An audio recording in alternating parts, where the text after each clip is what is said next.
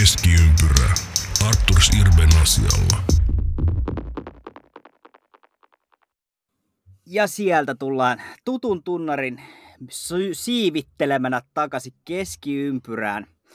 Hei, tänään jälleen kerran tuttu tunnari, Irbe-tunnari tähän alkuun ja, ja tuutte tämän podcastin loppuun mennessä ymmärtää, miksi laitettiin tämä tunnari heti kärkeen. Meitä on tänään kolme, kolme hyökkääjää tähän keskiympyrän aloitukseen kyyristyneenä allekirjoittanut Janne Kuikka ja mun laidoilla sitten toisessa laidassa Mannosen Heikki. Heikki, hyvää iltaa. Oikein hyvää iltaa. Ja toiselta laidalta löytyy Murokkeen Henri. Henri linjoilla. Linjoilla. Loistavaa. Hieno homma. Hei, meillä on, meillä on tänään paljon asiaa, paljon ajankohtaista asiaa ja paljon, äh, ei paljon, mutta sitten jonkun verran myös historiaa. Lähdetään heti liikkeelle, eli jo perinteeksi muodostunut alkukauden kehityspäivillä ollut Heikin uutisnurkka. Heikki, ole hyvä. joo, voi vitsi. Siitä on aikaa, mutta joo, NHL-kausi tosiaan saatu hienosti tässä liikkeelle. Paljon mielenkiintoisia ilmiöitä, tapahtumia ja uutisia ollaan päästy näkemään. Keskiympyrä podcast haluaa ehdottomasti kasata nämä kaikki aina viikoittain teille kuulijoille ja tarvitsette vain yhden kanavan niiden haltuunottoon ja sehän on tietenkin tämä kanava.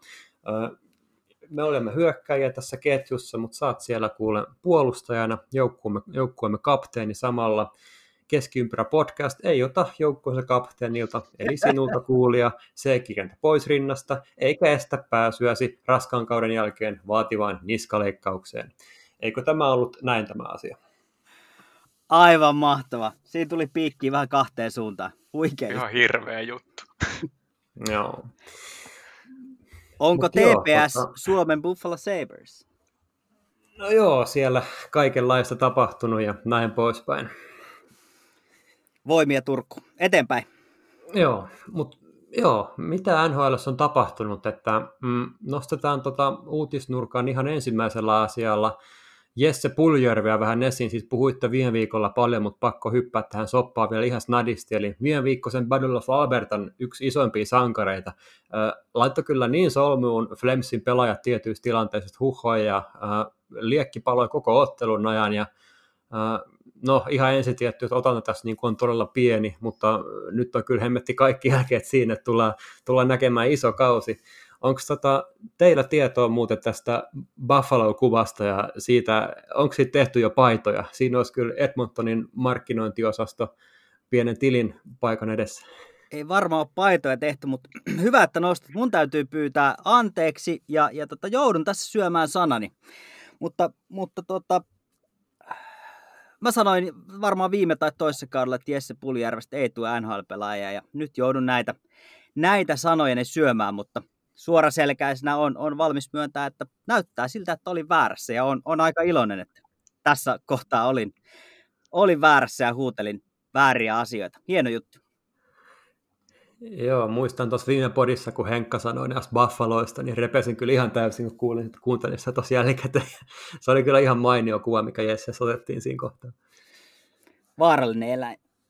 Oho. Joo, aika arka ja säikähtää helposti, mutta toisaalta Pulujärvellä on kyllä niin helppo toivoa hyvää, ja en mä nyt Janne olisi niin huolissani noista sanojen syömisestä, että voi joku sanoa, että ei susta podcasti isännäksi, ja hyvinhän sä oot silti pärjännyt. Kyllä. Mä, mä, sain, mä sain vähän palautetta tuossa viime viikolla, että miten se oli, että sähän sanoit, että Jessestä ei tule NHL-pelaaja, katos kuin kävi. Eikö toi on vähän sun juttu periaatteessa haastaa ja sitten aina miettiä, että syöksä sitten sanoja vai tota, nyt vai myöhemmin. Se voi olla. Mä ainakin kuulun vähän silleen huhua tälleen sun omalta kaveripiiriltäkin, että ihmiset tykkää tuhoa sun provoja muistaakseni ihan kodinoloin myöten, niin eikö tää rimmaa hyvin sen Kyllä, se on just näin. Mutta Buffalo, Buffalo paidat, Bisonin paidat. Myynti. Siinä voisi kyllä joku brändi, brändimoguli keksi jotain hauskaa siihen ympäri, että tuossa olisi niin hauska idea. Mutta joo, siis tai tehdään itse. Ihan... Mehän, mehän, no. Meiltähän jäi free rassepaidat tekemättä, kun joku sen ristolaisen vapautti, niin meidän täytyy ruveta tekemään näitä. Ja sitä on vielä vapautettu, se on kiinni siitä, mitä Philadelphias menee. Joo, ja tavallaan Puljujärven nhl on vähän nyt siitä kiinni, niin kuin sanoinkin tuossa, niin otanta nyt on se edelleen se pieni, mutta kaikki näyttää kyllä hyvältä tässä kohtaan, ja tosiaan laittoi kyllä ihan solmuun Edmontonin kotiyleisön Battle of Albertassa, kun siellä oli päälle, no, taisi olla vähän, vähän alle 18 000 yleisöä siellä, niin 5-2 pääsi tosiaan matsia, McDavid teki siinä hatullisen, ja, ja, ja, mutta vähintään yhtä hyvin siellä oli esillä myös meidän Jesse. Joo, siis tämä on tosi piippuhyllyn unelma tässä kohtaa, mutta ideaalissa tilanteessa Puljärvellä on mahdollisuus ajan kanssa olla Edmontonin kolmanneksi paras hyökkääjä. Ihan oikeasti, koska tuota, Nugent Hopkins on tosi jees, mutta Puljärvellä on ihan oikeasti periaatteessa mahdollisuus mennä aikanaan, aikanaan ohi. Siihen on vielä pitkä matka, mutta tota, olisi, se, olisi se kyllä siisti. Tästä olisi hyvä aasinsilta juttuun, että mikä ero siinä käytännössä ottaa noin, kun Edmontonin kaksi parasta hyökkääjää ovat ehkä samalla NHL ehkä ensimmäinen ja toinen on siinä top viidessä, mutta sitten se kolmas, jos sanotaan, että se on Jesse Puljärvi, niin monesko Jesse Puljärvi on NHLn hyökkäjien listalla, niin se ero voi olla aika iso siinä kohtaa sitten jo. Täytyy katsoa, katsoa tuossa, kun kausi on tarpeeksi pitkällä, että miten se menee. Että kyllä mä ainakin hirveän paljon mieluummin luen tuota Puljärvestä kuin Jack Cassianista. No, se, se on erittäin selvä kyllä se. Mä hirveän paljon mieluummin katonkin periaatteessa Pulijärveä kuin Jack Cashia, niin vaikka mä ymmärrän, että se on niin kuin monelle Twitterin huumori, kun siellä on puolella vaihtopenkkiä sen kimpussa, mutta ihan oikeasti tätä on nyt kateltu aika monta vuotta. Se on ihan sama sketsi joka kerta.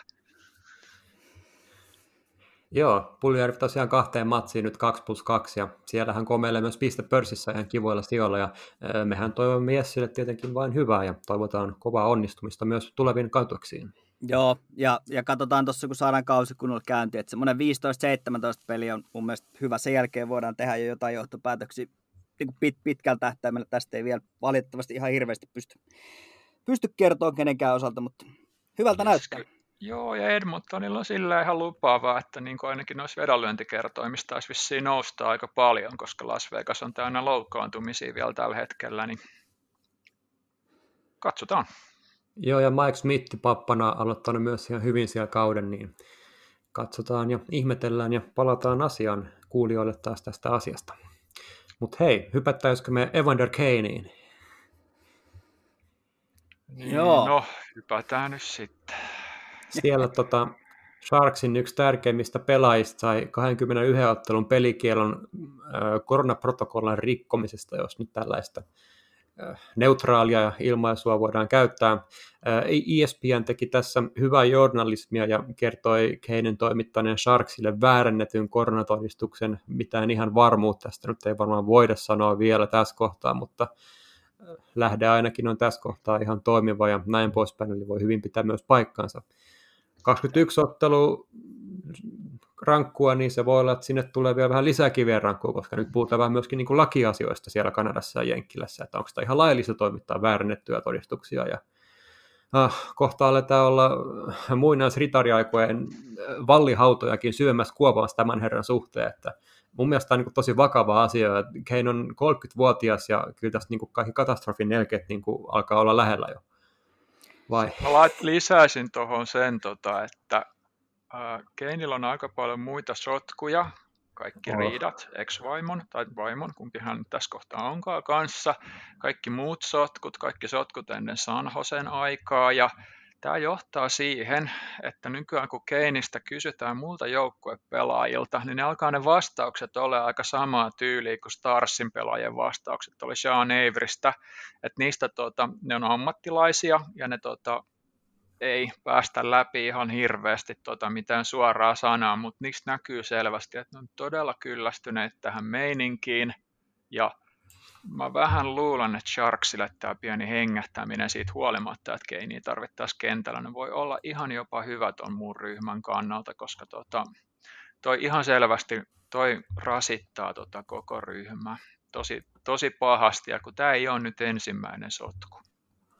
Joo, joo ihan, ihan sama, samaa mieltä, ei voi olla vaikuttamat muihin pelaajia koko organisaatio, että onhan tämä sellainen ikävän tumma pilvi tuossa San Joseen kauniin kaupungin yllä. Varmasti tekee hyvää, että jos, jos vähän nyt olisi poissa kuvioista hetken aikaa ja seura saisi keskittyä siihen, mihin seuran pitäisi keskittyä, eli pelaamiseen. Mutta miten, mut miten tämä niin pitäisi ajatella, kun hän kiistatta niin kuin osaa pelata lätkää. Viimekin kaudella niin kuin piste per peritahti ja koko ura niin kuin ollut tuloksellisesti niin kuin ihan ok, mutta sitten täällä on tällaisia asioita, mitä tässä taustalla on, niin onko tässä niin kuin mitään, niin kuin, mitä me voidaan niin kuin vielä saada Kane takaisin hyville poluille?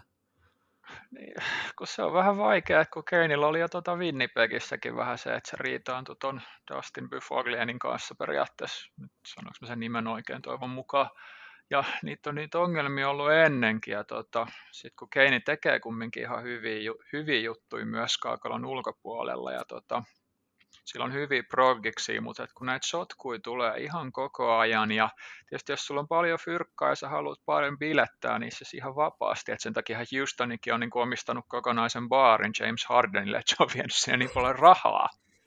Mutta se kaikki oikeasti häiritsee ihan sikana tota muuta porukkaa ja tuossa on vaikka jääkiekkopelaajia sanotaan usein tylsiksi, niin ne ei ole aina sellaisia hirveän rockistaroja, ja sitten, että ne joutuu koko aika elää tällaisen sotkun keskellä, niin se on monille aika vaikeaa. Lätkäpelaajat ei ole niin kuin Eddie Irvoin formulassa, kuka koko aika puuhastelee kaikkea. Lätkäpelaajat on paljon enemmän niin kuin Mihail Schumacher, kuka on kotona sit koiransa kanssa ja kat- kalastelee ja on rauhassa. Ja tällaisille tavallaan ryhmillä niin noin keinin jatkuvat sähellykset, niin ne kuormittaa, ne kuormittaa todella paljon. Olipa hyvä vertaus tuohon. Joo, Joo kyllä, kyllä tuossa seurassa olisi muutakin tekemistä kuin päivystää näitä asioita. Heillä on, heillä on paljon isompia murheita kuin, kuin Evander Kane. Ikävä kyllä, ja, ja sen takia tämä on vaan pitäisi saada nyt hiljaiseksi ja, ja jotenkin nippuun tämä juttu. Että mun on vaikea hiljaisuus on just se ongelma NHL, kuten niin monta kertaa ennenkin saatu hiljaiseksi ja sitten tavallaan se ongelma tulee ja se palaa takas. Se on koko NHLn ongelma kaikessa on se, että kun kaikki pitää aina saada hiljaiseksi, mikä tarkoittaa, että itse ongelma ei puututa ollenkaan. Ja nyt pitäisi. Millahan, tai onko tässä jotain kriisitukea ehkä Kane ottanut, tai, tai näkeekö hän itse edes niin kuin sitä tapaa, miten hän periaatteessa toimii, ja ehkä vahingoittaa myös läheisiä ihmisiä tässä samalla, tai tällaiset asiat olisi hirveän kiintoisia vaan tietää tässä kohtaa. Tässä on se ongelma, että kun eihän meistä kukaan oikeastaan tiedä, me voidaan arvailla, ja jos sä lähdet arvailemaan ihmisen elämästä, niin siinä on yleensä riski, että metsään mennä. Mm kiinnostavaa se, että miten niin kuin NHL reagoi tähän asiaan, että onko he tarjonneet Keinille jotain kriisiapua tai jotain tuohon uhkapelaamista ja kaikkea muutakin siellä taustalla. Että... Joo, jos mä Friedmanin jutuista oikein ymmärsin, niin missään kohtaa ainakaan ei ollut mitään pelkoa, että sen sopimus niin sanotusti kokonaan niin kuin purettaisi, mutta eli mä olettaisin varovasti, että ei olla vielä siellä, mutta kyllähän tämä on niin kuin Sharksille ihan valtava katastrofi, ja vaikka se nyt on aika nuija sana, niin tämä on PR-katastrofi. Joukkueen vanheneva runko ja pitäisi muutenkin miettiä, että mitä nyt tehdään ylipäätänsä, että siellä on pelaajia, mistä ei niin vaan päästä eroon, mitkä luultavasti pelaa loppuuransa siellä ja samaan aikaan, niin se joukkueen tähti on, se on laskussa. Ja sitten yksi niin kuin pelaajista, millä voisi olla kaiken onnistuessa monta hyvää vuotta edessä, niin koko aikaan tällaisia ongelmien keskellä, niin onhan toi nyt oikeasti siis tosi vaikea juttu. Ja siellä on kumminkin GM Doug Wilsoni periaatteessa, kenen kohdalla se suurin kysymys on se, että jos tämä homma revitään alas, niin tuota, lähteekö hän sitten kokonaan ja otetaan uusi tyyppi tilalle. Kumminkin yksi tämän liikan pitkä aikaisimpia toimareita. Kyllä vaan. Oliko meillä Keiniin jotain lisättävää vielä tässä kohtaa? Mä luulen, että jos ei teillä ole, niin me ehkä kannattaa palaa siinä kohtaa, kun pelikierto on kärsitty ja Kane palaa kentälle. Joo, palataan ehdottomasti, että toivokaamme Keinillekin tässä kohtaa pelkkää hyvää ja toivotaan, että tämä lähtee tästä paremmille poluille, mutta Joo, äh, Charlie McAvoy, hei, allekirjoitti äh, 9,5 miljoonan cap kauteen 29-30 sopparin Boston Bruinsin kanssa – melkoinen diili tälle herralle, mutta ihan, ihan sinänsä ansaittua, tai näin itse näen tämän asian siihen nähden, miten hän on esiintynyt kaukalossa ja ikä ja plus nämä kaikki. Mutta nyt on Bostonin kannalta jännittävä tilanne, että sieltä taitaa semmoinen 13 miltsi olla tilaa vielä, ja sillä pitäisi jollain tapaa sit saada ensi kaudella mahdollisesti kiinnitettyä Patrice Bergeron ja Jake DeBrusk, niin siinä on puuhaa kerrakseen. Tämä on muuten jännä, että on tosi epäbostonmainen diili. Bruinsilla ei ole tapana antaa pelaajille, tonikäisille pelaajille näin pitkiä sopimuksia, silloin tapana ajaa ne ulos kaupungista. Ihan niitä on monta esimerkkiä. Yksi heistä pelaa tällä hetkellä Dallasissa, toinen pelaa New Jerseyssä niitä löytyy. Ja sitten toisaalta, kun puhuttiin lätkäpelaajista, niin McAvoy on taas loistava esimerkki siitä valitettavasti, mitä karismaton, mutta sympaattinen NHL-pelaaja voi olla. Sitten kysyttiin tästä, että sun rahoilla, niin ostan koirallani normaalia isomman säkin luita. ai ai. Oliko Jannel Boston miehiä jotain kommenttia? No ei, kyllä mä osasin tätä odottaa hän on se, kenen, kenen varaan toi tulevaisuus tuossa rakennetaan. Nyt Bergeronin aika alkaa ole ohi. Täyskysymysmerkki jatkaako Bruinsissa enää, eikä, eikä suostu siitä myöskään neuvottelemaan ennen tämän kauden loppuun. On kaikki merkit ilmassa, että hän tämän kauden hyvin mennessä niin hän saattaa lopettaa kokonaan. Mm, Se olisi kyllä suuri menetys tälle lajille koska fakta on se, että aina jos joku kysyy multa yksi pelaaja, ketä seuraa, niin se on aina ollut Bergeron. Jos et dikkaa Bergeronista, niin lätkä ei ole sun laji. Vaikka Kyllä. ikää tulee, niin se on koko tämän liikan kokonaisvaltaisin pelaaja. Heittämällä, heittämällä. Heittämällä. Kyllä. 36-vuotiaana vielä ja pelaa ihan varmasti Kanadan olympiajoukkueessa myös, jos vaan terve. Ja se, missä kunnossa Bergeron pelasi 2011 niitä pudotuspelejä, niin, niin eihän, eihän normaali ihminen pysty tällaiseen. Ihan Ei, siinä on tavallaan se, että jos otetaan se Hollywood-efekti siitä VG, niin tota, olisi luultavasti varmaan Boston jo aikaisemmin pitänyt todeta, että nyt ei ole hyvä. Kyllä. Mutta ei, ei mie- mielenkiintoista.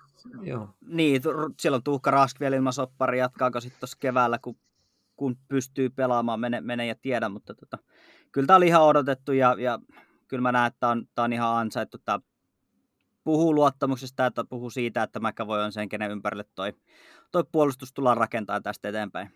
Joo, ja McAvoy on tämän kaiken rahan arvone. Mm-hmm. Se täytyy muistaa. Se on ihan oikeasti niin kuin kumpaakin suuntaa, siis aivan erinomainen pelaaja.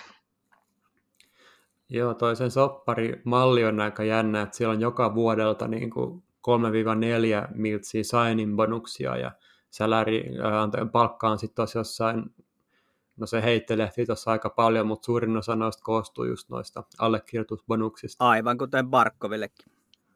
Kyllä, tuntuu olevan nykypäivän trendi toi jollain tavalla, että kaiket jonkinnäköistä kiertoa siellä tapahtuu tässä vai onko teillä jotain insightia? sellaista aina, ennen kuin viime lokautti tuli, niin siinäkin oli ja nyt noissa uusissakin silloin, kun ei ollut vielä oli soppari katkolla, niin aina ne signing bonukset menee just sille kaudelle, mihin se lokautti ei varmasti tule tota, näitä on kikkailtu kautta aikoja.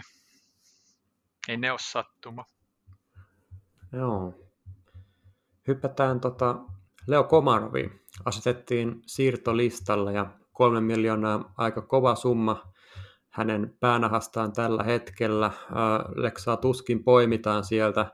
Olisiko tämä nyt ehkä sitten se kausi, kun, tai siis uskon, että hän Islandersissa jatkaa kuitenkin ja, ja, ja ainakin playoffeissa astuu ihan varmasti mukaan, että hän, on, hän jos mikä on, niin kuin, tai hän jos kuka anteeksi on niin kuin playoff-pelaaja erittäin hyvällä tasolla vielä tässäkin iässä ja siihen nähden, miten on pelannut ja näin poispäin, niin häntä käytettiin Islandersin ykkösketjussakin ihan tuolla viime playoffeissa ja oli siellä kyllä roolissa, mutta Islanders tosiaan ei voittanut kuppia edellisvuonna eikä sitäkään edellisenä vuonna. Olisiko tämä, kaus, olisiko tämä se kaus, kun Islanders kaataa Tampan? Niin, taasko tämä se kaus, kun Islanders ei joudu kohtaamaan Tampaa, koska niin se oli Starsilkin aikoinaan, että kun ne ei joutunut kohtaa Red Wingsia, niin sen jälkeen sitten se mestaruus tuli. Tämä voisi miettiä näinkin. Aina löytyy joku joukkue, kuka hyvällä tuurilla voisikin hoitaa Tampan aikaisemmin pois jaloista. Ei, niinkin voi käydä. Tampallakin on nyt ensimmäisen kierron, kierroksen pudotuksia runkosarjavoiton jälkeen. Kyllä, se, se on just näin. Kyllä tämä, jos kysymyksiä, että onko tämä se kausi, niin, niin nyt on Islandersilla kaikki auki ja saattavat mennä todella pitkälle. En tainnut veikata ihan finaaleihin asti, mutta, mutta kaikki eväät on, on sinne mennä ja kyllähän Komarovilla on, on tuolla sitten käyttöä. Ähm, mä en nyt ole näitä Allendersin pelejä siis katsomalla katsonut, niin en, en tiedä, miten nuo pelit on, on sujunut, että onko tässä jotain kikkailukysymyksiä. Monestihan tässä pyöritellään myös palkka-asioita, vai onko kyse ihan puhtaasti pelillisistä jutuista. Mun mielestä siellä ei nyt vaan taida hirveästi olla tilaa, mutta toisaalta kun kyseessä on Lamorialla, niin kaikki on mahdollista ja mahdotonta samaan aikaan. Se on se juttu. Mä itse asiassa tosi yllättynyt, että se ei ole vielä niin kuin, että jos ei siellä olisi noin nimekäs valmentaja, niin ettei se olisi antanut sille fuduja itse lähtenyt valmentamaan. Sille on käynyt ennenkin. Kyllähän siinä Jesse voi vielä lähteä valmentaakin hyvin. Eipä se ikää kato siinä vaiheessa, kun sä tarpeeksi oot mitä oot, ja Lamoriella kyllä on, että se elää mun mielestä edelleen noiden partakieltoisa kanssa jossain ihme 30-luvulla, mutta toisaalta se elää niin kuin 30-luvun mafia, niin eihän sitä uskalla mitään sanoa. Hyvin brändätty mies. Hei, kyllä. Tota, Hypätään Rasmus Ristolaiseen, joka on paistanut taas klikkiotsikoiden kärjessä tässä meidän maassa, ja mitä merkillisimmissä muodoissa tämä asia on ilmastu siellä, mutta joo, hän tosiaan loukin takia on sivussa toistaiseksi, mutta mitään hätää ei siis ole, että ymmärtääkseni hän torstaisessa Bruinsin matsissa tulee pelaamaan, mutta mikä järki tässä klikkiotsikoinnissa on? Haluatteko auttaa mua ymmärtämään tätä asiaa, että minkä takia täytyy niin moninaisilla tavoilla pyrkiä ilmaisemaan asiaa. Ymmärrän, että klikit maksaa ja tuo fyrkka ja näin, mutta joku roti voisi olla tässä myös. Ne saa periaatteessa ihmisen kuin Heikin niin avaamaan ne ja sitten kertoo sen jälkeen. niin, no, mutta joku muu Heikki aivan varmasti avas. Sitähän ne sillä toivo. Mutta se menee, tullaan hyppää seuraavaan aiheeseen tässä kohtaan, mikä käsittelee myös vähän tätä samaa, mutta mutta todella jännittävä ilmiö toi kyllä on. Tuodaan jopa niin kuin röyhkeällä tavalla joitain asioita. Ei me toki tämä nyt ei ole uusi asia tässä kohtaa yhtään, mutta jotenkin just tämä asia oli myös semmoinen, mitä ihmettelin tuolla paljon, kun selailin uutisia, että, että jo, että ristolaisella salaperäinen ongelma ja bla bla bla ja tällaista kaikkea. Ihan merkillistä. No, tässä on itse kukin kirjoittajana saanut kyllä yleensä ylemmältä kritiikkiä, että sun tuota otsikko ei ole tarpeeksi seksikäs. Mä en ymmärrä, miten seksikäs se klikit liittyy yhteen, mutta siinä se pointti just onkin, sen takia joku muu halusi tehdä se mun puolesta, kun mä en ymmärtänyt. Et sitä toi otsikointi on ollut vähän aina. Nyt Ristolainen Joo. tulee ja, ja äh, pelaa Flyersin näköistä jääkiekkoa ja menee rytinällä laidasta ja päädystä läpi ja osoittaa olevansa huomattavasti mainettaan parempi pelaaja. Näin sanon minä. Rasse Toivotaan, on... koska Flyersilla on kumminkin se, että siellä on ihan oikeasti kauden jälkeen niin kuin pidetty aika isoa palaveria ja kaikki on ollut vähän silleen, että mikä mättä. Mä edelleen on itse sitä mieltä, että se on niin kuin kyllä ihan täysin Carter Hartin joukkue, että jos tota, hänelle käy jotain ikävää tai homma ei toimi, niin sinne ei hirveästi muuta auta, mutta samaan aikaan niin mä en oikein tykkää siitä, millaisen paineen maali, alla maalivahdit pelaa just tuossa organisaatiossa, että se on ehkä, saattaa olla ehkä jopa niin kuin koko liigan haastavin paikka ihan jo historiasakin kannalta. Onhan se hyvä kakkosmaalivahti Martin Jones ja sitten katsomassa kumminkin. Mutta se joukkueen kakkosmaalivahdit yleensä just värjää, no nimenomaan niin ykkösmaalivahdit periaatteessa, ketkä saa sitä kuraa oikein koko rahan edestä. Myös aikoinaan Hextal silloin, kun tuli tokan kerran. Ja silloinkin ne kävi kumminkin finaalissa. Joo. Kyllä. Joo, tosiaan Ristolainen torstaina ulos ja pistän kyllä oman kelloni ainakin soimaan, että on ihan varma, että hän tulee siinä kyseessä matsissa toivottamaan oikeinkin hyvää päivää Taylor Hallille ja kumppaneille, jos yrittävät tulla sinne maalin eteen. Olisi se jännä, että se olisi tavallaan niin kuin Janne Niinimaan jälkeen niin siellä seuraava suomalaispuolustaja, kuka muistettaisiin siellä vähän pidempään. Tietysti aina niin kuin Kimmo Timonen oma juttusa, mutta tota, siinä tulee aina se Nashville-kortti ja sitten mun mielestä Niinimaalla nimenomaan ne parhaat jutut oli Filadelfiassa ja kaikki sen jälkeen oli alamäkeä. Tietysti Sami Vatanen pelasi siellä myös vähän aikaa pakkina, mutta nyt olisi siistiä kyllä, jos niin heidän sijaan niin voitaisiin puhua tämä kausi vaan ristolaisista. Oisi joo. Hyö, hyökkäistiähän on ollut sen modernina aikana. Sami Kapanen tulee mieleen ja Ville Leinon tietenkin, mutta sen jälkeen tosiaan suomalaisia on aika vähän olla kyllä. Joo, ei, ei niitä ole hirveästi käynyt. Ei, yleensä se Timonen muistuu siitä yleensä monileikana mieleen, mutta jotenkin itsekin muista hänet aina parhaiten Nashvillestä. Hei, Mikko Lehtonen. Hän on Pietarin SKA-mies nykyisin. Jokereita Kurri kommentoi, että Pietarin tarjous oli sen verran parempi kuin kenenkään muun, muun että kaupathan siinä tuli. Samaaikaisesti tai aika samoihin aikoihin Pietari nappasi myös Nikita Gusevin haltuun, että miten tämä nyt sanoisi, keskiympyrä haluaa toivottaa KHL muilla joukkueilla jaksamista puolustuspelaamiseen vai mitä se nyt sanoisi? Joo, ei Hurjia hankintoja. Joo, joo, ja ihan nähtävissä. Kyllähän, sen, kyllä se esimerkiksi Gussevin kohdalla tiesi, että jos ei se toi äänäri, äänäri lähde, niin kyllä tuolla Venäjällä ottajia, ottajia on. Jokerit tarvii fyrkkaa. Mitä ne aloitti KHL 2014? Ne on siinä aikana tehnyt tappio suunnilleen 90 miljoonaa euroa. Niin toisaalta se kyllä mun mielestä ylipäätään kyse, kyseenalaistaa se, että onko ne mitään muut kuin omistaa leikkikaulu, mutta lähtökohtaisena niin sille rahalle on ollut kyllä tarvetta. Kyllä, se on just näin.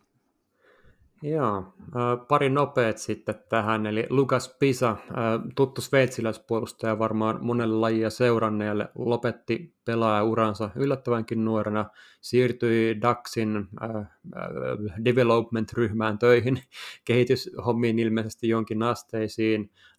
Iso paha Brian Boyle liittyi Pittsburgh Penguinsin ryhmään sinne eläkeläisten sekaan, siellä on kyllä melkoinen ikä, ikäryhmä kasassa ja sopii kyllä mies varmasti sinne hyvin. Uh, oivallinen alaketjujen pelaaja vielä vanhemmallakin iällä, eli Bobby Ryan ei, ei ole jatkamassa uransa tällä hetkellä Detroitissa. Uh, Jouni Nieminen tästä avasi aika hyvin tuolla Twitterissä ja on kyllä ihan samaa mieltä, että Ryanilla on vielä annettavaa sinne alaker- alakenttiin ja just jossain playoffeissa olisi tosi kiva nähdä Ryan siellä hyppimässä jossain Game 7 jäällä ja näyttää, että näin pojat, homma hoidetaan vielä itse, itse tykkään hänestä kovinkin paljon. Se vaatii jonkun loukkaantumisen joltain ja sitten periaatteessa katella. Kyllähän James Nealikin sai nyt vähän niin kuin sa, sa, sai sen niin kuin vuoden soppari, mutta et se vaatii jollekin joukkueelle kauden aikana jonkunlaisen tarpeen ja sitten tota, tapahtuu jotain tuollaista. Ehkä Joo, ja kauden ratkaisupeleissä nämä kaverit on just sellaisia, mitä sinne jäälle ehkä kannattaa laittaa myös. Eli tähän nähtiin muun muassa Jeff Carterin osalla viime kauden lopulla, että oli Pittsburghissa melkoisen, lähti varmaan ikää sellainen kymmenen vuotta pois saman tien, kun oli ottajat kuin Flyersin parhaimpina aikoina suunnilleen. Hmm. Max Domi, Kolumbuksesta sivussa nyt 2-4 viikkoa kylkylyön murtuman takia. Se tuskin hirveästi hidastaa Kolumbuksen menoa, joka on niin kuin ollut tosi raikasta niin katsoa alkukauden otteita. Et muun muassa Patrick Laine on ollut siellä myös isosti esillä. Ehkä kenttäedesottamusten ohella myös nyt myös pukeutumisen suhteen ovatko muut raatilaiset huomanneet somesta lainen pukeutumistyyliä tai siihen liittyviä MacGyver-maisia meemejä kenties? Luulen, että Laine saa pitää nyt hauskaa, koska se silloin kun se draftattiin, silloin se piti hauskaa, ja hauskaa ei kuulu John Tortorellan sananvarastoa, koska joku kysyi siitä sen keltaisesta piposta, että miksi sulla on niin kuin samanvärinen auto kuin toi pipo, niin se oli vaan vastannut, että ei kun mä hommasin se auton värintä pipon mukaan. Sehän, niin kuin, joo, kyllä. Et, et nyt tämä on niin kuin ok, tämä ei ollut aikaisemmin ok. Kieli tietyn tyyppisestä vapautumisesta ihan, ihan selkeästi, että onhan tuossa ihan, ihan erilainen meininki kuin viime kaudella. Et, et, tota, on vapautuneempi, on, on enemmän tavallaan oma itsensä, mikä tietysti kieli, kieli hyvä. Täytyy vaan tietysti toivoa, niin kuin me kaikki toivotaan, että se kantaa sitten tuonne kaukaloon ja tuloksiin. Mutta Domin poissaolo, en tiedä näkyykö. Toi on niin ohut rosteri muutenkin, eli, eli tavallaan että perinteisesti, että haitanneeko tuo tässä konkurssissa enää hirveästi. Mm. Ja tuo joukkuehan on nyt aika yhtenäinen muutenkin ihan, ja Matis niin kuin Kivlenieksin mm. vuoksi, kyllä. ja miettii niitä ennen peliä, niitä tota seremonioita ja muita, niin kyllä, tos, kyllä sillä on ihan valtava vaikutus ihan kaikkeen. Siis myös Tortorellaa, vaikka hän enää läsnä olekaan. Joo, Kolumbuksesta Domi kyllä kuuluu näihin parhaimpiin pistetekijöihin ja Oliver Warström myös aloittanut, ai kun Oliver Warström, Oliver Björkstrand oli tämä, kuka aloitti siellä myös hyvin nyt kauden ja uh, veikkaan kyllä tosiaan, että alkukaudella pystyy hyvinkin haastamaan näissä matseissa, mutta loppukausi varmasti tulee menemään enemmän tai vähemmän siihen, että se sijoitus löytyy sieltä alemmalta osiolta. Eikö Björkstrandi ollut nyt vielä niin kuin varakapteeninakin jossain matsissa? Tämähän selvitetään. Joo, pitäisi olla varakapteeni. Kyllä. Joo, mun mielestä Vereski ja Nyquistin kanssa. Ja, eikö se Jenneri se pääkapteeni? Jenneristä tehtiin kapteeni, joo.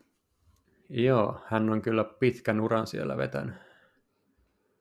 Joo, ei, se, ei mä, en mä olisi yhtään niin jos Kolumbuksella menisi ihan, menisi ihan mukavasti. Ja kyllä se uusi valmennustiimi varmaan vaikuttaa, koska kyllä Tartarellalla on ansionsa, mutta se ihan oikeasti kyllä se polttaa sen metsän ympäriltään ja nyt siellä on uudet istuttajat sitten, niin katsotaan mitä kasvaa. Joo, herra Larsen, päävalmentaja Brad Larsen siis on ihan varmasti myös nähnyt tämän puolen Tortorellasta ja nähnyt vähän asioita, mitä tehtiin ennen häntä ja mitä nyt tehdään hänen jälkeenkin. Larsenin tosi pitkä historia tuosta joukkueesta, niin en tiedä, tässä Joo, voi tulla ja, hyväkin tulosta. Ja Larsen ihan toi pitää, pitää kiinni siitä Tortorellankin parhaasta puolesta, eli ne on molemmat ihan älyttömän koirarakkaita. Mä en tiedä, tarviiko Tortorellasta mitään muuta jäädäkään tässä kohtaa. Hei, tota, koirapuheista hypätään ihan suht tuoreeseen asiaan, mikä viime yönä tapahtui, eli äh, Calgary Flamesin Matthew Katchak äh, esti vaihtoehdosta käsin kiekon menemästä laidan yli katsomaan. Tilanne oli melko hämmentävä. Löytyy muun muassa Twitteristä varmasti YouTubellakin hakusanalla, jos hakee vaikka jonkun Katchak penalti tai jostain NHLn highlightsestakin löytyy ihan varmasti tästä kuvaa. Pelaaja nousee vaihtopenkillä ylös, nappaa taidokkaasti kiekon ja estää siinä Backlundin jäähyn. Näittekö tilannetta? Mä näin sen, näin sen joo.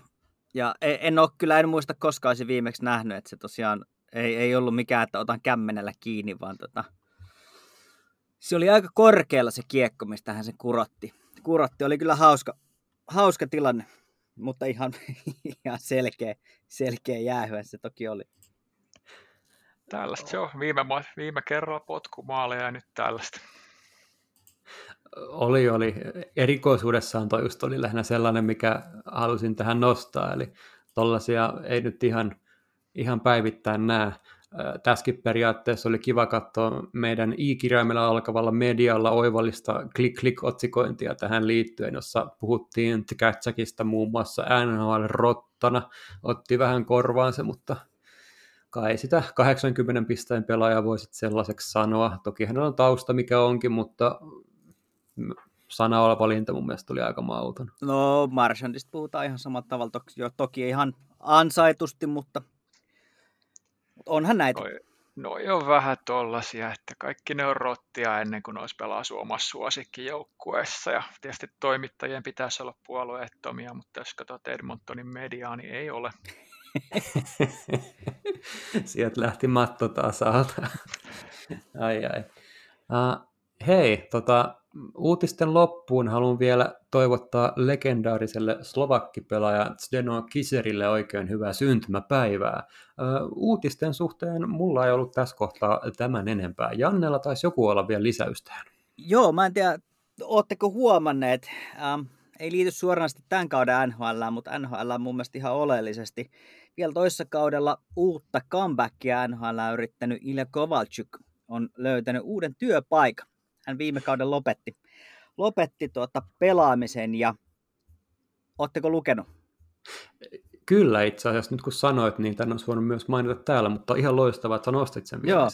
Eli kuulijoille, jos ette ole vielä, vielä kuulleet, niin tuota, olympialaisiin Ilja Kovalchuk on nimetty Venäjän maajoukkueen general manageriksi tai hehän osallistuu tällä ROC-tunnuksella, mutta, mutta yhtä kaikki, eli sieltä aika suoraan penkiltä penkin taakse tai toimistoon. Tämä oli, tämä oli mielenkiintoinen haku ja osoittaa, että tuota, uh, ehkä niillä suhteilla on vähän väliä, kun näitä työpaikkoja jaetaan, varsinkin tuossa naapurissa.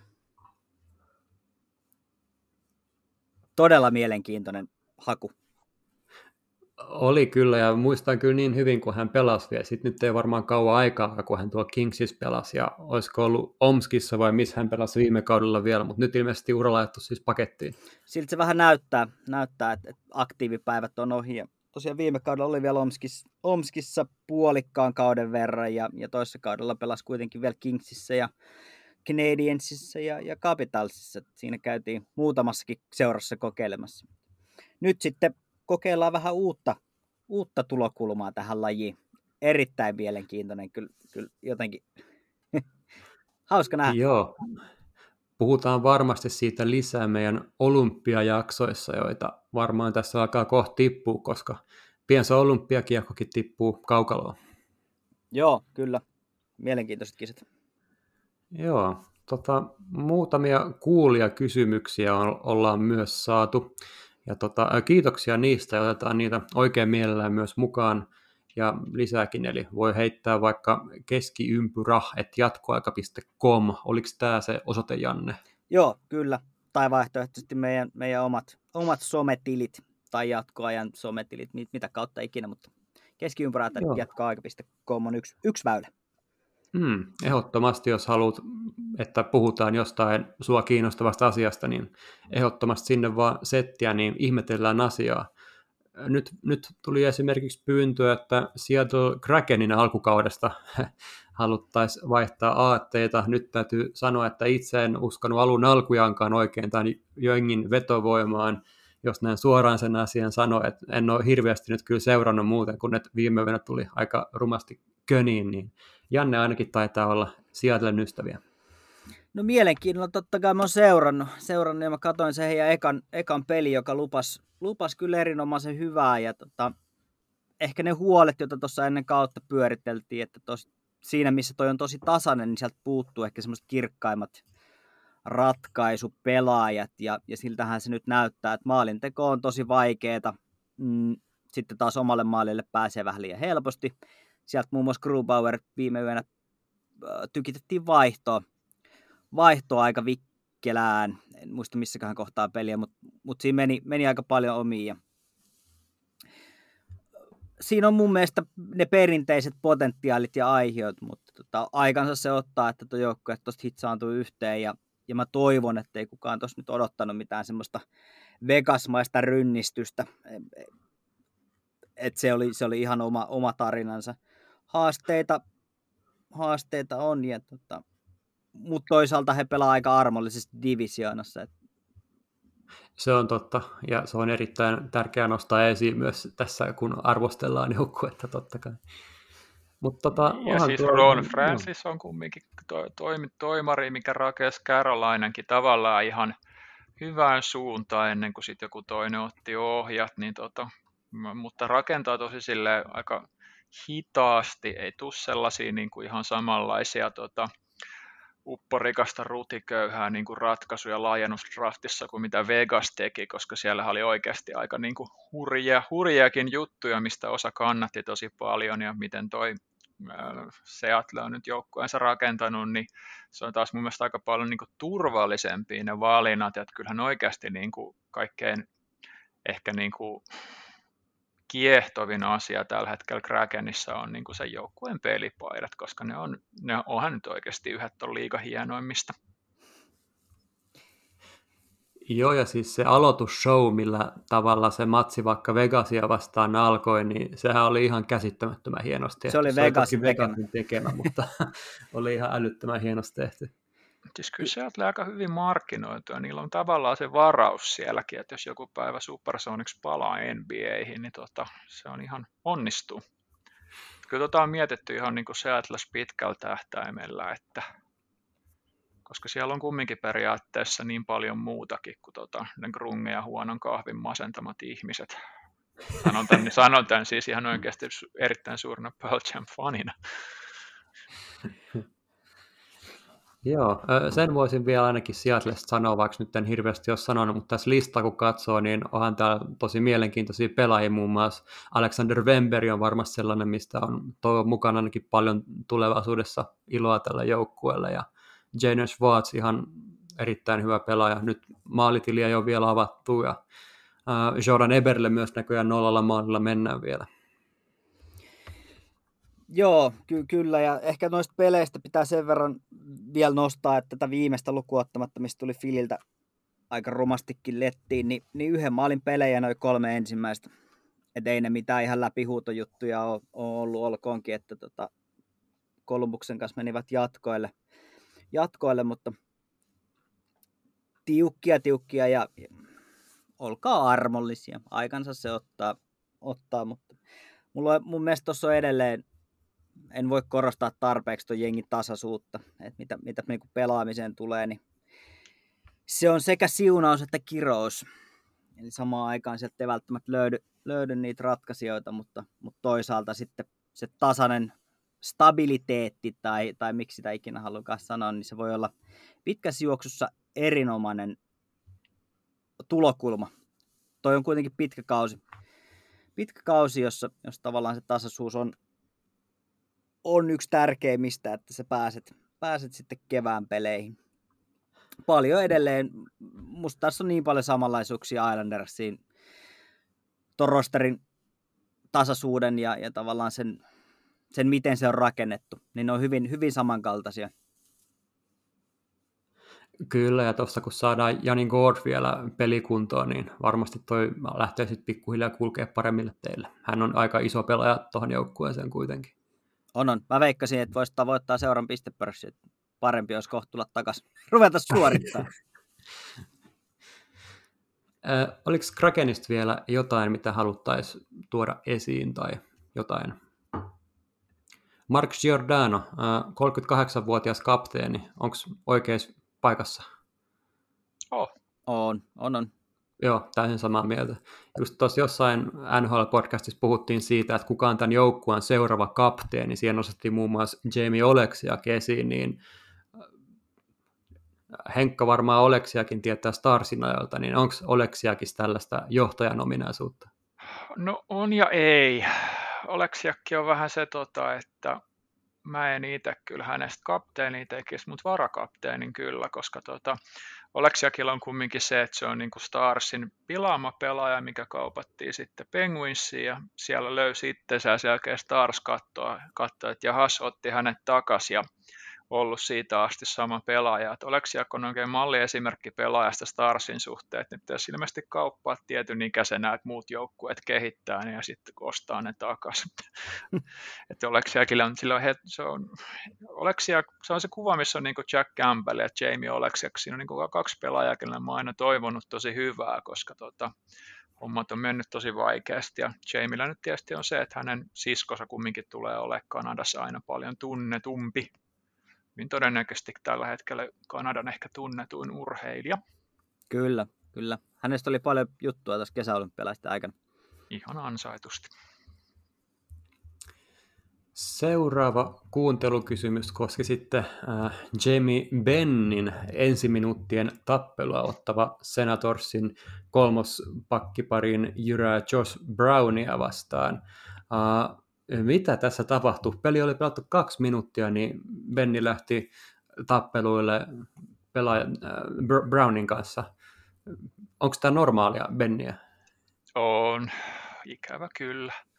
Se ei ole mitenkään harvinaista, että tehdään tälle, että tuota, koitti sytyttää joukkueen siihen heti alkuun ja vaikka Benni on enää sama pelaaja kuin se oli joskus aikoinaan, niin siis kyllähän sillä edelleenkin tulee, että silloin kun se on oikeasti tosi vihanen, niin siis se on ihan jumalattoman vihanen ja se vetää kyllä silloin ton kaukalonkin läpi, että se on ihan samaksi betoniin välissä.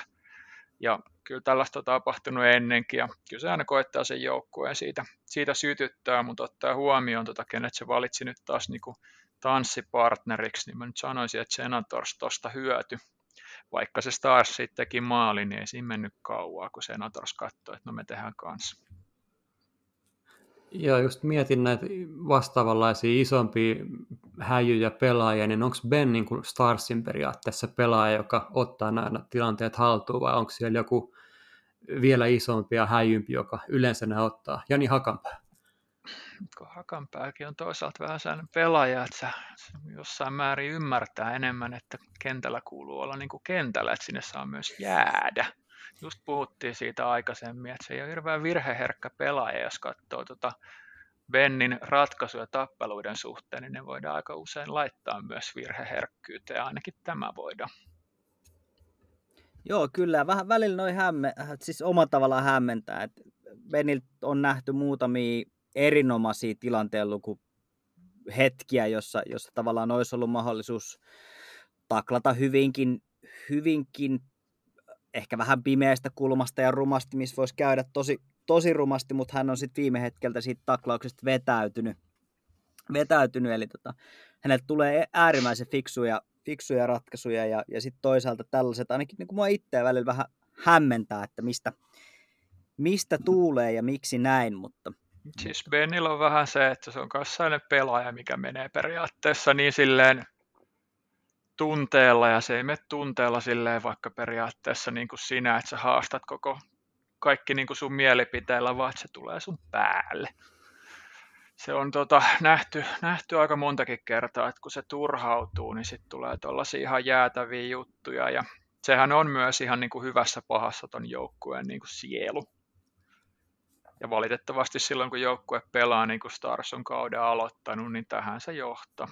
Ei ole eka kerta, jos kausi tälleen jatkuu, niin ei ole myöskään vika kerta. Mä tosin miettisin Bennenkin kohdalla sitä, että kauheasti puhuttiin ennen kautta niin kuin sentterihommista ja muista ja tälle. Ja silti me nyt kumminkin aloitellaan meidän kautta puhumalla tästä tapauksesta, että taas miettisin vähän tuota valmennusta tässäkin kohtaa, että miksi erittäin hyvä lopetus tähän asiaan ja tulemme varmasti seuraamaan Starsin otteita ja Henkkahan on siinä varsinkin erittäin osaava henkilö sanomaan kantoja näihin asioihin. Kyllä sen matsin tosiaan Stars hävisi. Chris Tiernin maaleen Senators otti kaikki pisteet siellä. Starsin maalintekijänä kunnostautui kapteeni Amerikka Joe Pavelski, hänen maalimääränsä on nyt lukemassa 395, siellä tulee 400 kohta täyteen, ja kun se 400 tulee, niin voitaisiin pieni tarina tuokio viettää vaikka Pavelskista. Tykkään kyllä hänestä ihan mahdottoman paljon, ja, ja, ja toivottavasti Stars etenee tällä kaudella pitkällä. Toivotaan, Hei. koska siellä on Joo. niin monen pelaajan soppari katkolla, ja tota, jos Stars tällä hetkellä jotain tekee, niin tota, auttaa Klingbergin nostaa markkina-arvoa, koska Klingberg ei ole tuolla nyt ollenkaan kentällä ja tota, kyllä se joukkueen niin kiekoavauspeli näyttää aivan onnettomalta. Joo, sitten voitaisiin ottaa, antaa mikki tästä Henrille ja puhutaan tähän aloitukseksi vaikka sellainen, että Dominik Hasek, Mikka Kiprusov, sellaisia isoja eurooppalaisia maalivahtilegendoja, mitä nyt tuli tässä ihan tällä sekunnilla mieleen, mutta sitten on yksi tämmöinen maalivahti, mistä niin kuin meidän keskiympyrä-podcasteissa on myös puhuttu paljon, niin nyt puhutaan aika mielenkiintoisesta asiasta, niin tehkää kuulijat, kuulijat silleen, että ottakaa nyt kivaa asento ja nauttikaa tästä Henrin upeasta kertomuksesta. Joo, eli tuli tuossa tosiaan vähän kyselyitä, että tässä kertoo vähän enemmän Irpestä ajalta ennen NHL ja tosiaan sitten vähän kattelista matskua, koska tota, itse en, en puhu latviaa enkä puhu venäjääkään, englanniksi ei aina ihan niin helppo löytää. Ja nyt mä sitten painotan ensi alkuun, että tämä on myös kaikki materiaali, minkä mä oon kasannut, tulee vuodelta 1994, jolloin Latvian itsenäisyys ei ole kestänyt hirveän kauaa vielä. Joten totta kai niin ne kommentit pelaajalta on hyvinkin paljon patriottisempia kuin ne saattaisi olla nyt ei sen takia, tota, että se kotimaa ei olisi rakas, vaan sen takia, että silloin se tavallaan muista miehityksestä oli vielä niin lähellä. Ja kun tosiaan sitä haastattelua silloin aloiteltiin, niin sehän alkoi silleen niin kuin tosi dramaattisesti, että sitä mietit, Ir, Irpä mietti aikanaan, että tota, mitähän sä tekisit siinä kohtaa, kun sotilaat tulee kohti. Ja hän sitten tosiaan niin kuin mietti, että ei, hän ei lähde, hän pysäyttää heidät vähän samalla tavalla kuin pysäytti kiekkoja myöhemmin. Tota, että hän omien sanojensa mukaan olisi äh, kamuris kuin muuri. Ja äh, tässä on tosiaan noin neuvos, neuvostojoukothan oli tuossa äh, 91 äh, Liettuassa, Vilnassa, niin ne oli aika aggressiivisesti murskanneet tällaisen mielenosoituksen, missä oli ihmisiä kuollut, ja sen jälkeen oli sitten Latvian vuoro. Ja nyt Latviassa kannattaa muistaa kumminkin se, että Riika on tosi Irben kotikaupunki, niin se on tosi vanha kaupunki, ja sillä on oikeasti niin kuin historiaa Hansa-kaupunkina. Et Riikalla on historiaa silloin, kun Helsinki on ihan oikeasti ollut vaan tota Kustaa Vaasan päähän pisto, ei enempää. Ja Irbellähän tämä oli tosi vaikeaa, koska vuonna 90 hän oli ollut itse neuvostouniformussa ja tosiaan py- pysäyttänyt kiekkoja siellä ja tuonut aika paljonkin mainetta Neuvostoliitolle. Ja hän tosiaan sanoi, että mä en ikinä oikeasti pelannut niin kuin sille lipulle, en Venäjälle, että mä yritin kertoa silloinkin ihmisille, että en mä ole venäläinen, mä oon latvialainen. Ja tässä kannattaa miettiä oikeasti, että tota, ää, Neuvostoliitto, ennen sitä Venäjä, sen jälkeen Venäjä, niin heidän tota, naapureilla on aina ollut aika vaikea suhde tähän alueeseen, koska tota, he on niin riippuvaisia heistä. Äärimmäisenä esimerkkinä vaikka esimerkiksi Tsetseenia, jonka kansallislaji on sombo, se on sellainen, sellainen taistelulaji, ja he ei päässyt olympialaisiin aikanaan muuta kuin Neuvostoliiton paidassa, mikä johti ongelmiin, kun he ei olisi halunnut edustaa, mutta piti. Ja sitten toisaalta samaan aikaan, jos puhutaan mahdollisuuksista, niin kaikki Tsetsenian lääkärit koulutettiin sitten Siperiassa, koska Tsetseeneillä ei ollut lääkistä. Eli nämä on tavallaan ollut tosi riippuvaisia tässä. Ja, äh, Irbaki oli se oli siinä tosiaan barrikaadella vaimonsa kanssa ja jo, tota, ystäviensä kanssa mietti oikeasti, että mitä nyt tulee, että joukot, joukot tulee oikeasti, niillä on kaasua, niillä on kaikkea, mitä me oikeasti tehdään. Ja tämä, niin kuin, ne oli ollut vaan silleen, niin kuin, että me ollaan nyt yhdessä, näin tämä menee. Ja sitten samaan aikaan siinä oli esimerkiksi ihmisiä kysynyt silleen, että, tota, että hei, miten tämä vaikuttaa silleen, niin kuin, että mitä sä meinaat tehdä, että täällä olisi kumminkin tulossa sitten tota, M, taas niin kuin MM-turnaus, tota, että miten tämä vaikuttaa siihen, että sä pelaat heidän paidassa. Että oli siinä kohtaa, että oli eka vaimolle ja muille, että en mä, en mä oikeasti enää voi. Ei tämä ole mahdollista yhtään millään tavoin. Ja sittenhän täällä on siinä mielessä onnellinen loppu, tota, että heille ei käynyt huonosti. Sen sijaan, että Irbe olisi päätynyt vankilaan, niin hän sitten tosiaan lopulta päätyi Sharksiin. Ja siis Irbehan on 89 itse asiassa Minnesotan North Starsin varaama, ei, ei San Joseen, mutta sitten laajennusdrafti muutti vähän asioita. Ja nyt sitten Irbehän on ollut oikeasti varsinkin silloin 93-94 yhdessä Sandis Osalinsin kanssa sellaisessa asemassa tuolla San Josessa, että se oli me Latvialle aika usein melkein niin kuin heidän maajoukkue, että sieltä on välillä tullut vaikka puhelu, puheluita siitä, että miten Latvian presidentti neuvottelee Jeltsin, Jeltsinin kanssa siitä, että tota, mitäs nyt tehdään, ja sitten samaan aikaan kysellään siinä, tota, että mitäs teillä menee tota Torontoon vastaan playereissa, ja tässä on sellainen vielä mielenkiintoinen juttu, että tota, venäläisillä on aika usein ollut sieltä kielimuuri Malkin ja monen kohdalla, mutta tota, Irbehän on aikanaan sellainen ilmeisesti ihan suhteellisen puhelias ja opetellut sitä kieltä ihan näppärästi ja sellainen ihan oma perso, persoonansa.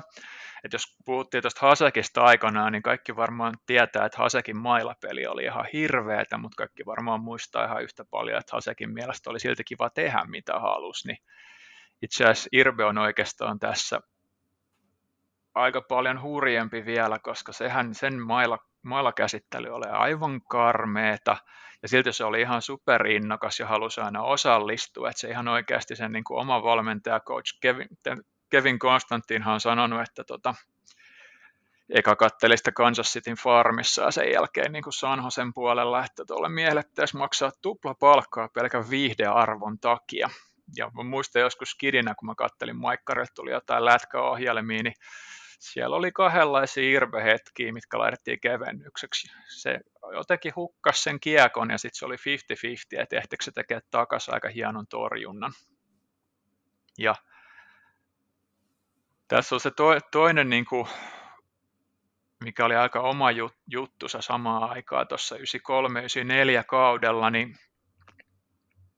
Irbellähän oli siellä aika paljon muitakin neuvostotaustaisia pelaajia, niin kuin Larionov ja Makarov – Mutta Irbe oli itse asiassa yllättävän tota, puhelias, että mä en nyt tiedä, onko sekään ihan kiva, mutta siis nehän joukkuehan kutsuu sitä niin archiksi, koska tota, amerikkalaisilla on yleensä pakko teurastaa kaikki nimet oman kielensä mukaisiksi. Niin se menee. Kuka tahansa, kuka tietää nimen Kari Lehtonen, tietää, että heille se on väkisi aina käri. Siitä huolimatta, että me voidaan puhua, puhua siitä, tota, että on olemassa Sex and the City-sarja, missä on nainen tällä nimellä, niin ei heitä kiinnosta, kun he ei osaa lausua. Ja sitten tota, jos sä katsot, kuka tahansa, kuka on Irbeä seurannut, niin yleensä huomannut silleen, tota, että se Jofan alla on yleensä tyyppi, kuka liikkuu ja se puhuu aika paljon ja tota, se on aikanaan ollut tosi suosittu esimerkiksi myös vastustajien keskuudessa. Esimerkiksi se on käynyt Dino äh, Sissarelille vaikka tota, moikkaamassa, että mitä kuuluu, ja sitten kun se tulee niiden hassujen patioissa kanssa, niin Sissarellikin on silleen, pelasi silloin Detroitissa, että no ei tossa nyt oikeasti voi kauhean tota, vihane olla. Ja nyt kun me puhuttiin Domista, niin varmaan mun henkilökohtainen suosikki ikinä oli se pelasi silloin Winnipegissä, ja sitten tuli sanoa Irbelle, että mä aion satuttaa sua. Niin Irben vastaus oli silleen, että eikö sä voisit mieluummin tehdä jotain mielenkiintoista. Ja sitten jos mie, tota, me puhutaan noista maalivahdeista muutenkin, niin Irbestähän aika usein puhutaan just kiekon pysäyttäjänä. Että se nimenomaan tota, se oli sille ihan tosi tärkeää, että se ei ollut oikeasti kauhean iloinen siitä, että jos se päästi sen maalin, ja sen takia se oli tosi vaikea, koska varsinkin uran alkoaikana, tätä itse asiassa korjattiin paljon Starsissa Hitchcockin aikana, niin se saattoi helposti päästä maalin siinä ottelun alussa. Ja nyt jos me puhuttiin aikaisemmin Miikka Kiprosovista, niin Kiprosovihan suurin etu oli se, että jos se päästi sen maalin, niin sehän oli ihan saman tien sen jälkeen, että ei, ei mitään hätää, se ei vaikuttanut siihen mitenkään. Ja Irbel oli, pit, oli tämä keskittymisongelma. Se oli oikeasti tosi vaikea ja sehän alkoi periaatteessa niin kuin pikkuhiljaa kontrolloimaan, kontrolloimaan sitä. Ja sitten kun sille kuittailtiin tästä niin kuin mailla pelaamisesta, niin sanoi, että ei, ei kun se on sitä samaa keskittymistä, että mun täytyy olla vaan parempi. Ja Siinähän on vielä tuossa 93-94, niin kun puhutaan siitä kielestä, niin Irbehän aika usein tota kritisoi sen puolustajia, mutta se oli yleensä aika niin kuin iloinenkin. Ja sitten se oli, kun puhutaan yleensä, että tota, ää, Itä-Euroopasta tulevat pelaajat ei hirveästi osaa englantia, niin tota, Irvehän ryssi ihan kunnolla siinä haastattelussa joskus, että sieltä kysyttiin sille, että haluaisitko mieluummin, nyt oli 91-92 kausi, milloin Sharks oli siis ihan järkyttävän huono. Sitten kysyttiin, että haluaisitko olla tuota, mieluummin farmissa vai halusit se istua täällä vaihtopenkillä Sharksissa, niin se sanoi mieluummin, tota, että hän mieluummin seuraa kuninkaita, kun on niitä periaatteessa kuningas rutiköyhien ja vaivaisten joukossa. Ja sen jälkeen, kun se valmentaja näki se TV-haastattelu, niin se totesi silleen, että joo, että kyllä me nyt lähdetään siitä, että joka kerta jälkeen, kun Arthur toteaa, että hän ei ymmärrä englantia, niin hän näyttää tämän videoklipin ja sanoo silleen, että sori, ei mene läpi, koska Irbelt oli kysytty se haastiksen loppuun vielä siinä, että mistä sä keksit tämän sillä, että joo, ei mä katsoin kirjan sivulla, otin tämän niin kuin sana sanalta. Mutta jos me palataan siihen tota, neuvostopolitiikkaan, ja varsinkin Larionoviin ja Makaroviin, niin nehän tuossa 93 varsinkin, niin nämä pelaajat tosi paljon puhu keskenään, ja Larionovin historiaa varsinkin, jos kuka tahansa tuntee, niin tietää oikeasti, että hän on, hänellä on ollut paljon sanottavaa, ja on myös vähän sellaista kapinallis taustaa siitä huolimatta, tuota, mikä hänen roolinsa on aina ollut neuvosto- ja Venäjä kiekossa. Niin näillähän oli tosi paljon keskusteluja esimerkiksi siinä, mitä Irbe sanoi, että hän jutteli paljon Igorin kanssa, ja vaikka heillä oli tavallaan aivan erilainen tausta, toinen kumminkin miehittäjän, toinen miehitetyn kautta, niin ne ymmärsi itse asiassa toisiinsa yllättävän hyvin, ja Larionovkin on tuossa kohtaa ilmeisesti olla, että hän ymmärtää ihan täysin, minkä takia Irbe kieltäytyi kieltäytyi pelaamasta. Ja tuohon aikaan vielä tosi oleellista, että amerikkalaisten on ollut kumminkin paljon vaikeampi ymmärtää, tota, koska Neuvostoliiton kaatumisesta oli niin lyhyt aika, niin aika usein, tota, jos pelaajia tuli sieltä, niin isommat uutisotsikot esimerkiksi aiheutti Alex, Alex Mogil niin ihan tota, Venäjän mafian suojelurahasotkujen takia. Ja tämä, minkä tekee kanssa oikeasti mun mielestä jotenkin tuosta Irbestä hirveän erilaisen, että se on suhteellisen se puhelias, se on se Jofasan kanssa suhteellisen hauskan näköinen, mutta ehkä silleen kumminkin oleellisemmin, tota, että mitä hän itsekin sanoi, ja 93 tämä on ollut ihan eri tilanne kuin 2021. Eli se jo silloin puhui, että joo, että kyllä nuoret ihmiset alkaa miettiä vähän eri tavalla, mutta neuvostosysteemi oli tosi vaikea, ja varsinkin mitä vanhempi sä oot, niin sitä vaikeampi sun on tota, päästä siitä eroon, minkä takia nimenomaan tota, hän jossain määrin myös ymmärsi sen, tota, minkä takia nimenomaan vanhemmalla ihmisillä oli vaikea ymmärtää, että hän on Latviasta, hän ei ole Venäjältä niin kuin ollenkaan. Ja samaan aikaan kumminkin ihan oikeasti, niin Irbe on ollut niin suosittu tuohon aikaan, että San Jose Sharks on ollut kirjaimellisesti Latvian maajoukkue. Ja tässä kohtaahan tavallaan ei tiedetty vielä ollenkaan niitä tulevia ongelmia, missä sen koira Rambo ilmeisesti vahingossa purasi sitä, se sai veren myrkytyksen, siinä taas jänne menne ja sen, sehän ura oli pitkän aikaa sillä, että se joutui ottaa Starsin Vancouverin kautta vauhtia ennen kuin sitten Carolinassa palasi ykköseksi. Et 93 94 oli tavallaan se, että jos jengi fanitti sitä John Van Beesbrookin hienoa maskia, niin Irbe Joffa oli kolikon täysin niin kuin kääntöpuoli. Mutta mä lopettaisin tämän kumminkin aika pitkälti sanomalla, tämä on ollut vähän pitkä monologi ja tämä on ollut vähän vaikea, koska tätä matskua olisi ollut vielä aika paljon enemmän, mutta tota, kyllä se Irbe oikeasti koko uransa oli tosiaan niin kuin muris, like a wall. Ja aika iso osa siitä on kumminkin se, että ennen kuin sit Latvia alkoi pärjää ja Irbehän mielellään tuli sinne mukaan, se tosiaan ihan oikeasti maailma olisi voinut olla erilainen ja hän olisi voinut mennä vankilaan sanoa se Sarksin sijaan. Ja se on ollut aika kylmäävääkin oikeasti niin kuin lukea noita vanhoja haastatteluja, missä hän kertoo sille, että hän on ollut siellä tota, mielenosoituksissa ja ollut sille ja sitten katsottu, että mitä ihan oikeasti tapahtuu. Ja siinäkin on mahdollista, että jos ne neuvostojoukot siinä kohtaa ei olisi ollut niin epäkiinnostuneita tai heikkoja, niin se olisi voinut päättyä tosi huonosti on olemassa pahempiakin asioita kuin vankila. Ja sen takia tavallaan se, että mä ymmärrän, minkä takia englanninkielisiä artikkeleita Irmen ajasta ennen Sanos ja Sharksia ei ole ihan niin hirveästi, koska tota, varsinkin näissä vanhemmissa artikkeleissa niin tehdään aika usein sellaista tota, aikalaista sankarinarratiivia, mikä on aika ongelma, mutta sitten samaan aikaan latvialaisia ei hirveästi ollut tuossa kohtaa NHL, ja Irben tarina oli oikeasti ja on vieläkin tosi, tosi, tosi mielenkiintoinen.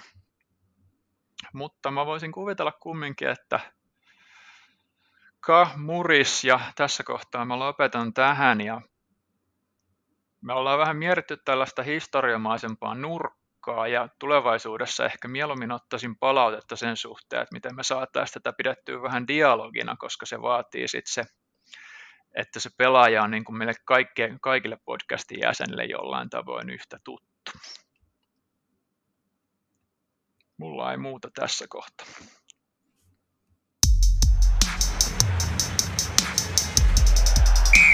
Keskiympyrä.